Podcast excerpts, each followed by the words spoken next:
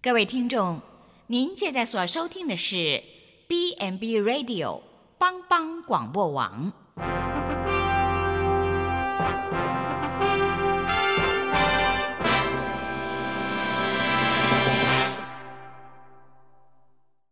即将为您播出的是由蓝莓主持的《愚人于是乎》。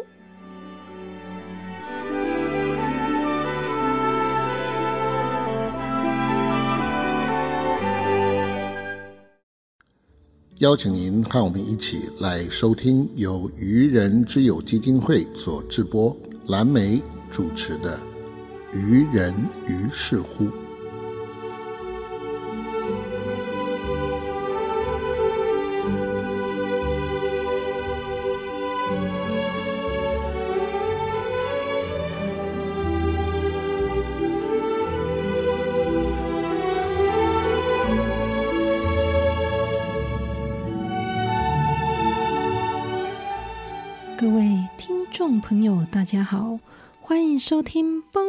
广播网愚人于是乎。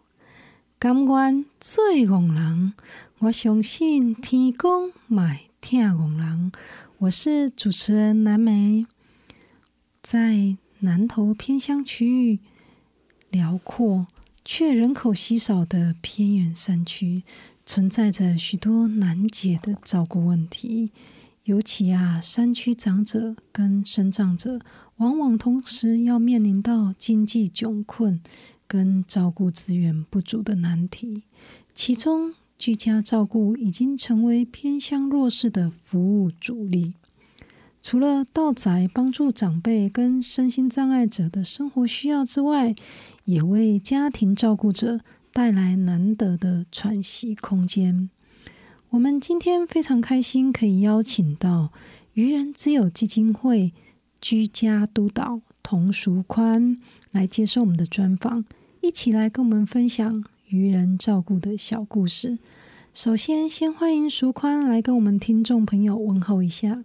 各位听众朋友，大家好，我是淑宽。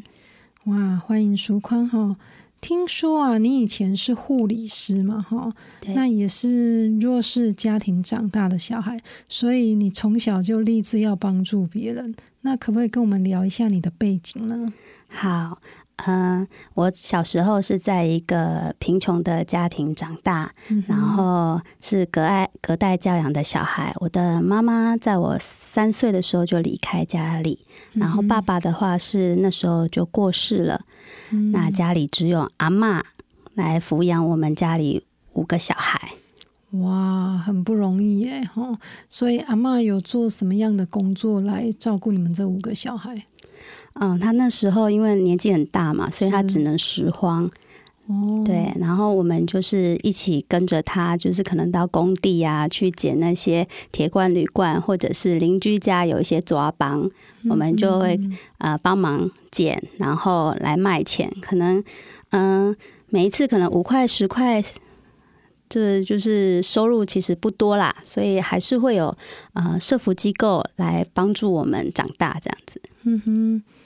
对，因为阿妈要做这个资源回收的工作哈，要赚这个应该收入是很微薄的，对不对？对对，那你刚刚提到照顾五个这么小的小孩。要把你们拉拔长大，那真的很不容易耶。对，没错。嗯，而且他其实因为六十几岁，呃，一直照顾嘛，所以呃，他那时候身体其实是有病痛的，所以那时候是更是很困难的事情。嗯，因为六六十几岁的老人家要照顾。这个三四岁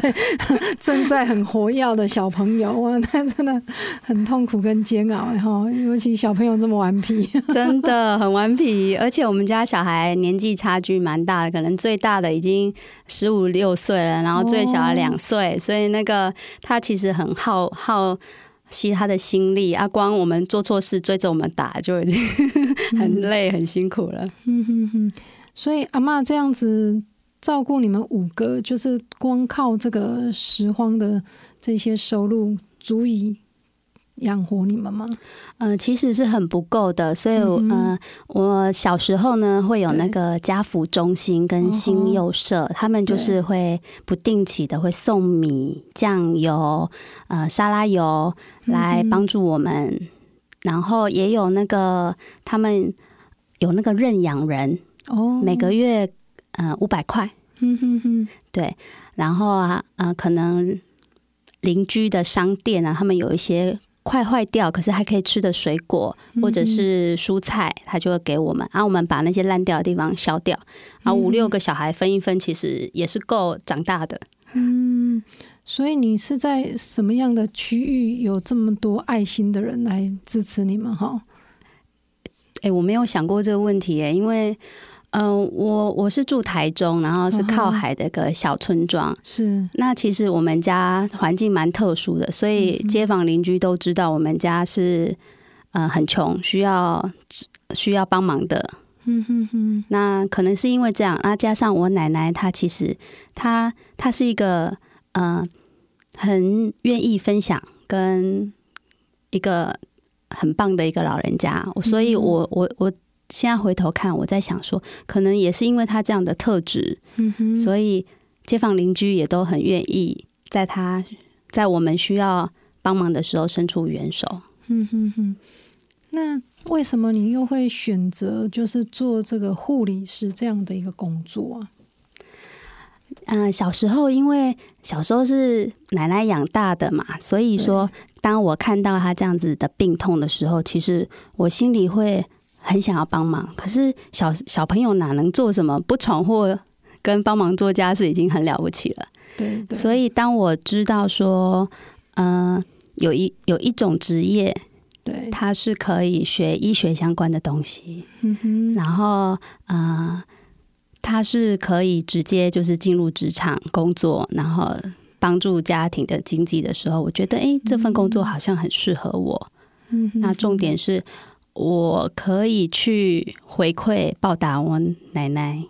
嗯，因为那时候奶奶年纪大了，身体也不太好嘛，哈。对，当我十几岁的时候，她已经是失智，然后哦，嗯，她的她已经没办法行动了。她每天可能就是一早让叔叔，呃，把他扶起来，坐在椅子上之后，他可能就会坐一整天。嗯哼哼，然后呃，可能就是三餐，因为他他那时候有白内障，有重听，然后加上失智，其实我看了很心疼，因为他已经是嗯，就是没办法跟外界接触了。嗯哼哼，然后那时候就觉得说，哇，生命真的是很无常跟跟无奈。嗯，那在这一份无常跟无奈里面，那时候其实是没有长照嗯。这这个东西的，所以我们家家里的人其实就只能用我们可以的方式尽心尽力在做。嗯哼，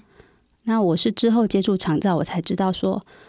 长照的概念其实是很可以去帮助家庭，可以去有喘息的空间，跟一些呃照顾的职能对，进来的。嗯哼哼，所以你因为呃阿妈身体不好，然后她失智了，身体健康也不理想，所以让你想要哎好好照顾她的身体，然后走上护理师的这条路。那当然，这个收入也可以帮助家里，就是改善家里的环境嘛，哈，因为毕竟它是一个稳定的工作。对那后来为什么又呃接触到这个呃学校的这个智商的这个角色？可以跟我们聊一聊。好，就是嗯，从我小时候发愿要回馈这个社会，嗯哼，一直到我真的去当护理师之后，我发现哇，这个嗯、行愿就是回馈的这条路，其实一点都不好走，因为我们会遇到各式各样的人，各式各样的照顾压力。可是，在那个年代，三三十几、四十年前，根本就没有一些嗯、身心照顾、自我照顾的一个概念。我们接受的教育就是牺牲、燃烧、奉献这些东西。那我发现，如果我这个行愿之路要可以继续走下去，我的自我照顾能力跟自我了解的能力一定要先发展出来，否则我可能，呃，在照顾别人的过程当中，我自己就已经失去掉那个热情、那个鲜活的心。没错，对，所以我后来觉得说，哦，不行了，我需要去补充这些东西，所以我就先离开了护理，然后去，呃，那时候刚好有个机缘，所以我去读吉大的辅资所，嗯哼，然后接触了一些课程，包含说辅资所是什么？辅资所就是辅导辅导与智商研究所，OK，好。读心理方面的内容，这样子。嗯，所以这个跟你提到说，你当初在做护理工作的时候，它是一个高压的工作，对，好、那也是因为这个高压的工作，让你去意识到这样没日没夜，然后消耗自己的身体，然后开始意识到要怎么去找回自己心灵的需要嘛，对不对？没错，身心的需要这些东西都是需要先找回来，然后我们才会有满满的电力跟正能量，继续把我当初受到社会帮助的东西，然后用我能力、特质、长处的方式去回馈给那些无名英雄们。对，那当然，一般人所认为里面，不管是护理师也好，或者是这个呃心理智商的部分，这个都是在别人眼中算是收入比较优渥的一个工作。那为什么你又会呃转到这个长照来？诶，这个我们大家都觉得这个历程是蛮酷的，可以跟大家介绍一下吗？哦，没问题。呃，就像我刚刚提到的那个心愿，真的是支持我回到长照的一个最主要的核心嘛。因为就是小时候的那一颗感动的心，他在说话，嗯对，他在呼唤我说啊，我还没有回报这个事，还没有去回报这个这个这个被人帮助的这个核心。对，然后另外一个一个重点是我意识到说，我也会老，体力会衰退，然后也会慢慢的可能会失智。那在这一段人生一定会经历的旅程当中，嗯哼，我是不是可以发挥我以前学的各种，不论是护理啊、咨商，甚至我以前受助的经验，然后为我们老化的社会，为我自己贡献一些心力，然后去做一些什么？我觉得这个两个是我投入长照非常重要的关键。嗯哼哇，我们从舒宽的对谈里面，从他的生命故事，哈，真的非常的感动。我们听到了他从自己是一个弱势家庭长大的小孩这边开始出发，那从小就立志要帮助别人。那我觉得他阿嬷的这个哦，给家庭的教育很好，再怎么苦也要让他们受最好的教育。那让他在这一路上。呃，取之于社会，然后也会回头去帮助社会上这些需要的人，因为他自己曾经是受帮助的人，那他发现用护理可以帮助别人脱离这个身体的病痛跟苦痛，可是有时候心灵上的一些困顿却没有办法走出来，于是他又开始追求自我，去读这个学校的智商辅导。哦，相关的科系去了解怎么样将一个人心灵的困顿可以慢慢的走出来，带给他啊、心灵的快乐，包含刚刚提到带给他身体的健康。那最后从阿嬷的经验里面发现，每个人都会老。那在这里衰退老化是一个必经的过程，所以他也希望可以圆自己的这个梦，把这个心愿。哦，慢慢的把它放大，为常照、为自己、为身边的人多做一点努力。所以，我们在这里听到舒宽的生命故事，相当的感人哈。那现在，我们现在先来休息一下，待会还有更精彩的内容。舒宽接着要来继续跟我们分享，在这个居家服务里面，到底有什么样感人的故事呢？千万不要走开哦！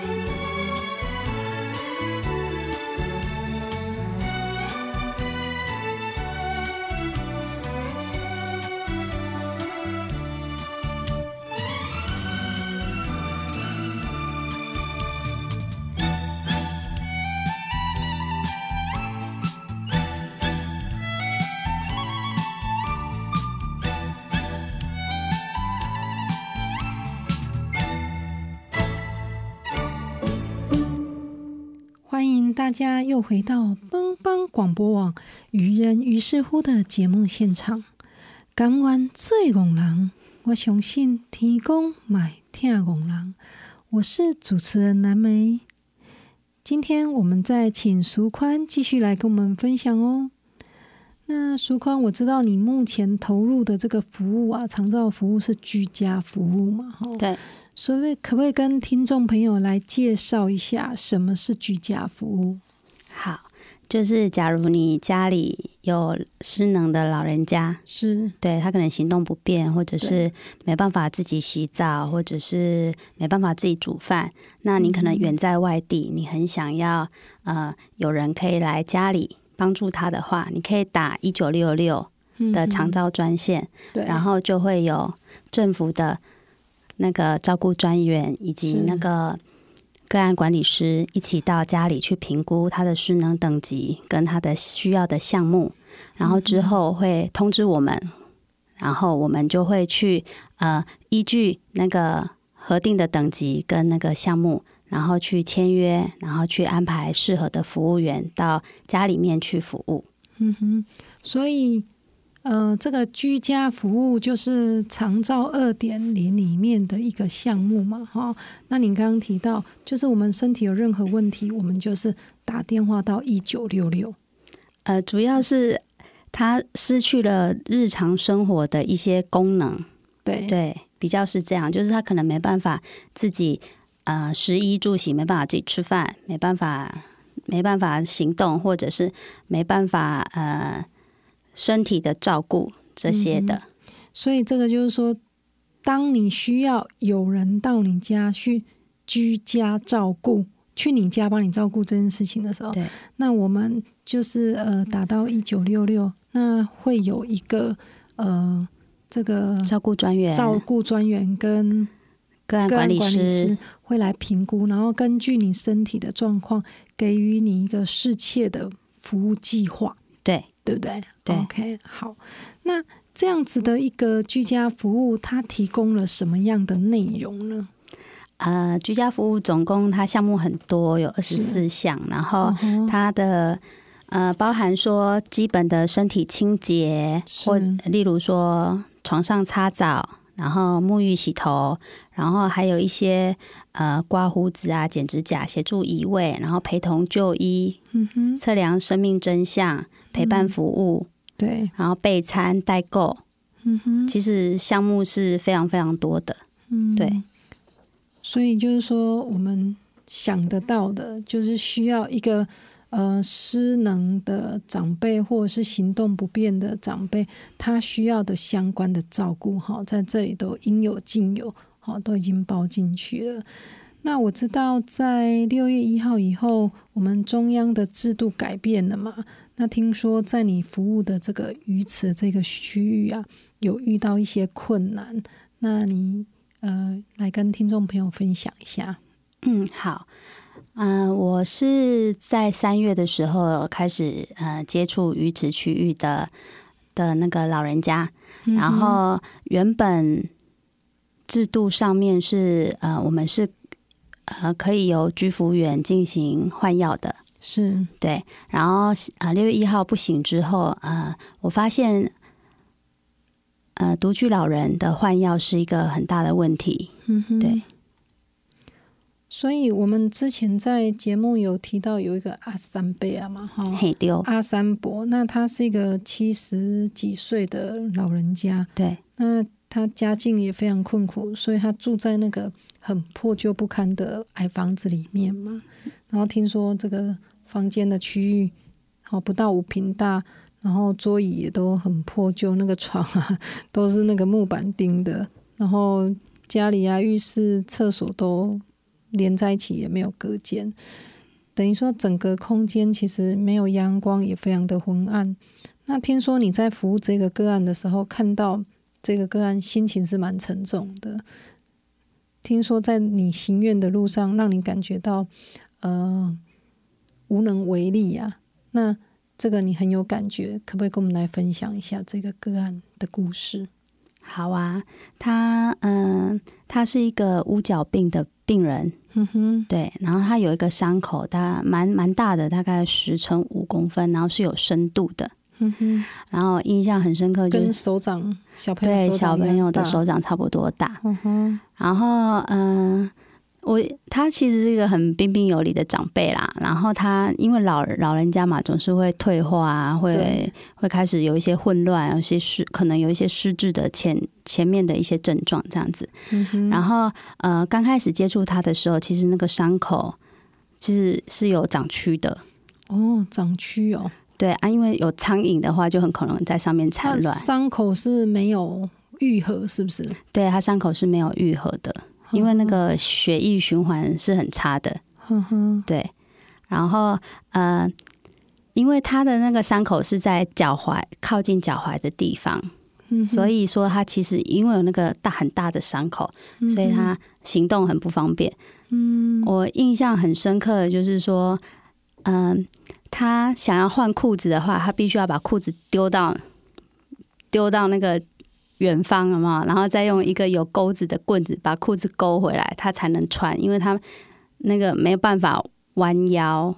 哦，对，然后脚也没办法好好的那个曲起来，这样子。嗯哼哼，啊，大家可以想象嘛，就是老化嘛，难免会有尿失禁，嗯哼哼，然后身身体上有那么大一个伤口，也不方便洗澡。对，对，所以说他那个伤口带来他身体跟身身体照顾上面很大的不方便。嗯哼，所以他那个伤口是在脚踝关节的地方，靠近那个地方，对啊，因为呃，他那个皮肤会整个肿胀，嗯所以所以是靠近而已。但是因为肿胀的关系，所以靠近脚踝那边也是没办法弯曲的。哦，所以他刚好是在关节活动处，对，等于说他只要每次一动，就是也会很痛。很痛，所以 他行动也不方便。好，然后在这个伤口，他因为一直不断的动，然后也会伤口反反复复嘛，对不对？没办法愈合，对，然后刚好加上他本身乌角病的关系，所以本身那个呃血管好好就是因为是钾离子太高嘛，对对，所以是本身血管那些都会破坏掉哦，啊、所以是呃因为疾病，所以造成这个伤口的没办法好好愈合这样子。嗯哼哼。那在这边，我们有提供他什么样的居家照顾的服务吗？呃，目前提供的服务就是协助擦澡、沐浴，然后陪伴服务，然后家务跟陪同就医。嗯哼，对，然后呃，其实这个阿北很可爱，因为他知道自己是中低收入户，所以我们刚开始要提供服务的时候，他是非常担心他付不起钱。哦，然后呃，我们居服务员姐姐她人很好，她嗯。她有使用她自己的那个朋友的呃一些呃行善团，有帮她找了一些资源进来。对然后她那时候就是担心那些资源要钱，他就是拒绝，他觉得说哦她阿贝的善良是在于说。他知道自己没有能力付，所以他不会要求别人给他，他就是想说，那我我就不要好了。嗯哼哼，对，是一个蛮蛮有趣的。所以刚开始阿北这边他需要居家照顾，但是因为他担心这些是要呃付一些费用，对对，所以他就拒绝了。对对对，那后来后来阿北这边就是有跟他沟通，有继续做服务吗？对，有有跟他沟通，继续说服务，因为他本身就是的确是需要这些服务的。是所以那时候我觉得，呃，我现在所处的机构真的蛮棒的。我们那时候有呃帮助他做认养，嗯哼，虽然说中低收入户只要付五趴而已，就是是其实一百块只需要付五块钱，其实不多啦。但是是因为阿北真的经济状况，他每天每个月只有三千多块的收的那个补助是不是？对。但是因为你看他的伤口在那边，他可能一天他的温饱、对，换药，嗯，就可能就已经不够用了，更别说其他的。对呀、是哎，三千多块，属管你一个月的伙食费都不止三千块。嗯，对，你想想看，三千块的话等于一天一百块嘛，哈，所以这边一天一百块，就是连三餐温饱其实都蛮有问题的。那更何况你提到他可能需要一些自费的费用啊，或者是说，呃，需要一些嗯换伤口可能这些敷料的费用，还有一些交通费，哦，还有其他就诊的费用，哇，这个那他。只有领三千多块，那这些费用要怎么办？就嗯、呃除了说我们有认养了他的居家服务费之外，嗯那其他的刚刚讲的那个呃要去看药就诊的的那个车资，其实我们呃愚人之友这边我有联系了那个交通车，嗯来做尽量的帮忙。嗯、一个礼拜三次的回诊，我们交通车其实已经可以协助两其中两天，然后另外一天的话，可能就是阿北要自己自费。嗯哼哼，那阿贝他当然就是没有那个钱嘛，所以我们才在想说，我们还可以做什么？然后在因为社会资源其实啊、我们嗯、在这个制度刚变到现在，其实才两周。哈哈，那我我的想法其实很简单，就是当然之后是呃，我们我们现在就是制度刚变，然后能能做的就看看能不能紧急的做一个衔接这样子啊，所以想说呃，如果当然有办法的话，就可看有没有可以启动急难救助的一个一个资金进来，但是还不晓得会有什么效果这样子。嗯哼哼。所以您刚提到，就是呃，他的居家服务是由原子友这边来认养嘛，哈。对。那也跟听众朋友报告一下，就是认养这个是在呃我们居家服务里面，可能我们看到这些人可能因为老弱贫穷或是孤苦无依，那有需要做这样子的一个服务，但是他无力去支付。相关自费的一个费用，所以我们就会去启动募款这样子的机制，然后来认养他相关的服务。那所以通常我们认养都会是在居家服务的项目上面。那刚刚淑宽听到提到这个阿贝，他现在需要的是另外一种，因为在制度的转变之后，他需要是急难救助，因为呃我们不能够帮他换药嘛，对不对？那所以变成说，在换药这个换药这个呃服务上面，他就需要呃用交通车接送到这个乡公所去帮他卫生哦卫生所哈对做换药的这个服务这样子。那目前就是有呃启动我们的交通车这边哈有少数自付额，就可以来接送他去换药。那另外的话，可能就需要启动我们这个。呃，急难救助的经费，嗯，哦，那这个急难救助的经费主要是希望协助他哪些区块的费用？嗯，最主要就是回诊的费用，然后搭车的钱，然后以及说医疗耗材的部分。哦，那如果说他这个伤口不去，就是不去换药，不去治疗，会怎么样？呃，目前他的伤口的状况，就就我自己在医护背景里面啊，当然他的伤口的发展，那就刚开始可能是化脓啊、发炎啊，是，然后之后可能会有蜂窝性组织炎、败血症，然后呃需要截肢，把那个发炎的地方截掉。那如果发炎继续的话，败血症继续的话，可能就是器官衰竭、死亡，大概的发展可的。的状况会是这样子，嗯哼，OK，哦，我们非常感谢这个曙光给我们分享这个高山阿贝这边有需要帮助的一个故事哈。那现在先让我们继续来休息一下，嗯，稍待片刻之后，我们继续回到节目现场。那请舒宽再跟我们继续分享哦，千万不要走开。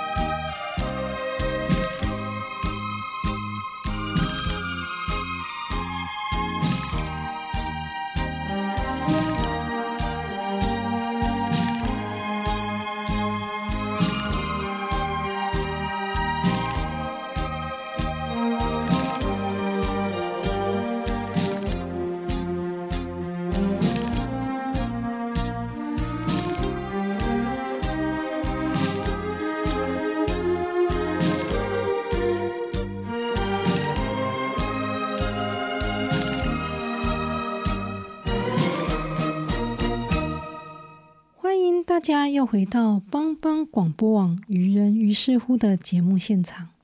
感恩最戆人，我相信天公买听戆人。我是主持人蓝莓。接着，我们请苏宽继续来跟我们分享一下这个阿伯的故事哦。刚刚啊，我们提到这个。阿贝他患有这个五角病嘛，那他有伤口一直久久不能愈合。那我想继续请苏宽来跟我们分享一下，那他这里有这个伤口有可能要植皮，或者是有什么更积极的做法吗？嗯，我们基金会的执行长有建议我们要去想说，怎么样分短、中、长期的一个规划，然后去呃。看我们能做什么，不能做什么，这样子。那我觉得，首先就是制度没有办法涵盖的层面，我们怎么样在第一时间先把它补起来，就是换药的燃眉之急。是。那当然，后续后续的话，可能就是呃，会请家属来去，呃，应该是说专业的医师评估，看看他伤口目呃。有没有一个比较积极的可能性，包含说植皮，或者是说，嗯，伤口有没有办法更小一点？至少说，呃，让他慢慢的生活可以更多的自理的能力。嗯哼，对。那长期的话，他未来的照顾系统怎么样？是再把它纳进来，我们做做一些，嗯。让他后续可能有其我们居家服务还没有办法做的一些家属的家属的一些功能，要把它纳进来看，这样子。嗯哼，对，因为你刚刚提到阿贝这边就是他是一个人住嘛，对不对？对。所以都也没有家人在身边，所以我们可以给他像家人一样的一个支持跟照顾啊。所以听起来你们在照顾阿贝。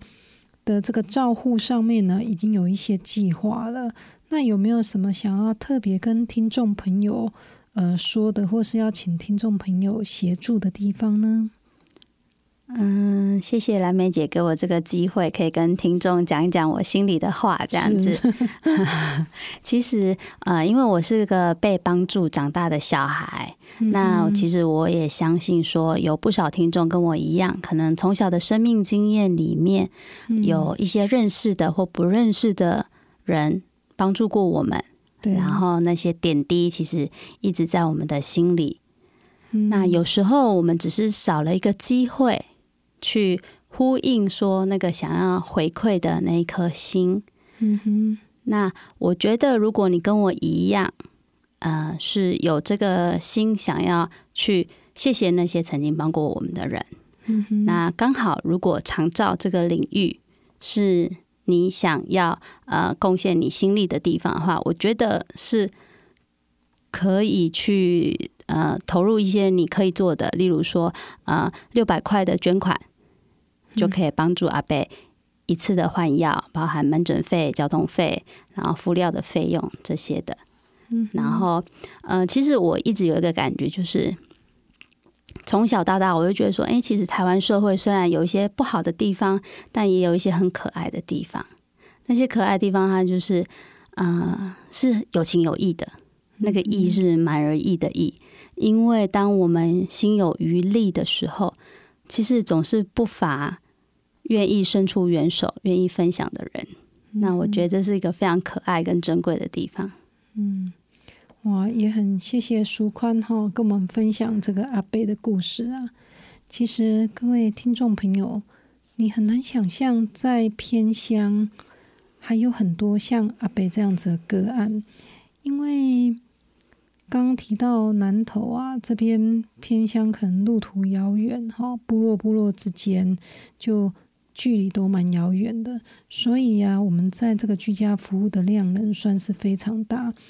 在南投各个乡镇，我们的服务量能大概就七百五十几个家庭哦，那照顾人次也超过七千多个人次。那在这些部落之间呢，有三百多个算是比较弱势的一个个案啊，他们可能呃比较处于弱势边缘，所以有些人没有办法可以负担这些居家费用。哦，所以在这边我们也是集合大家利用来认养他们这些居家服务的费用。那在这边，呃，我跟淑宽这里分享了这个阿贝的故事，也很想要邀请听众朋友，哦，可以一起来支持。在偏乡很多像阿贝这样子的一个弱势个案，他可能伤口啊久久没有办法愈合，而导致他呃伤口不断的复发之后，可能又需要到截肢。那我们希望可以尽我们的能力，呃，来帮助他们。所以在这里也邀请各位听众朋友，可以上我们的官网。愚人之友的官网上面，那有一个我要捐款的这个页面，可以到用爱点亮偏向这边。我们每个月只要省下六百块，就可以帮助像阿北这样子的个案做一个急难救助，帮他可以换一次换药的费用，啊，甚至给可以给更多像他这样子的个案，给他们急难救助的费用，所以让他们可以。呃，居家服务不间断，可以让这些孤苦无依的老人也感觉到被照顾的一个尊严。再次邀请大家一起用爱点亮偏乡，帮帮港口老多郎。谢谢各位听众朋友的收听，欢迎大家下次同一时间继续锁定帮帮广播网。愚人于是乎，下次见喽。拜拜，拜拜。